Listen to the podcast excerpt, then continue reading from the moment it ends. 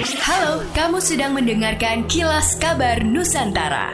Podcast persembahan KG Radio Network menyajikan berita harian yang mengangkat keunikan dari berbagai wilayah Indonesia. Kilas Kabar Nusantara dapat juga didukung oleh pengiklan loh.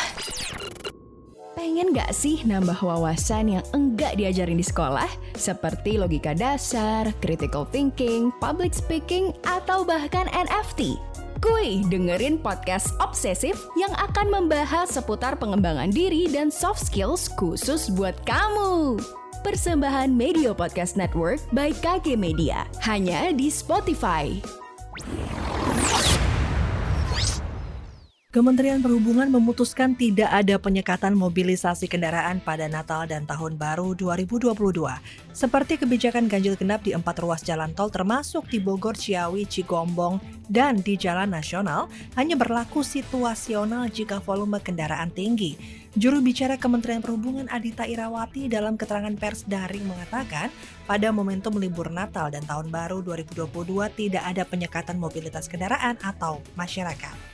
Kepolisian Resort Kota Besar Makassar telah menggelar rapat koordinasi operasi lilin 2021. Dalam rakor tersebut, polisi menyiapkan skema pengamanan saat Natal dan Tahun Baru 2022. Kapolrestabes Makassar, Kombes Wisnu Urip Laksana menyebut dalam operasi ini, 2.000 lebih personil yang dikerahkan, terdiri dari petugas jajaran dan dari Polda Sulawesi Selatan. Selain itu juga disiapkan dukungan kekuatan dari instansi lain yaitu TNI dan petugas pemerintah Kota Makassar. Dia mengungkap tiga sasaran utama pengamanan yakni warga yang merayakan Natal Natal, pergantian tahun dan masyarakat yang beraktivitas untuk liburan di tempat wisata. Sementara itu, Wali Kota Makassar Dani Pomanto bersama jajaran SKPD terkait menyatakan dukungan penuh operasi lilin 2021. Dalam pandangannya, operasi tahun ini hampir sama seperti tahun lalu, namun dianggap tetap perlu dilakukan penguatan seperti pembatasan, terlebih ada mutasi terbaru COVID-19 Omicron. Pemerintah berharap grafik penularan tetap rendah pasca perayaan Natal dan Tahun Baru 2022. Dinas Perindustrian dan Perdagangan Sulawesi Utara menjamin kebutuhan pangan Sulawesi Utara saat Natal dan Tahun Baru 2022 aman. Edwin Kendangan, Kepala Dinas Perindustrian dan Perdagangan Sulawesi Utara mengatakan, untuk beras tercukupi sampai 6 bulan ke depan, kecuali cabai rawit yang tidak bisa bertahan lama karena ditakutkan akan rusak. Sementara untuk minyak goreng yang harganya cukup tinggi, menurut Kendangan, pihak distributor memastikan stok aman.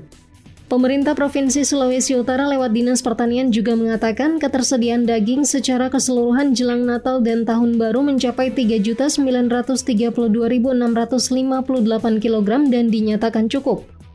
Daging babi 57,63 persen dari total daging yang tersedia karena sebagian besar penduduk di Sulawesi Utara mengonsumsinya.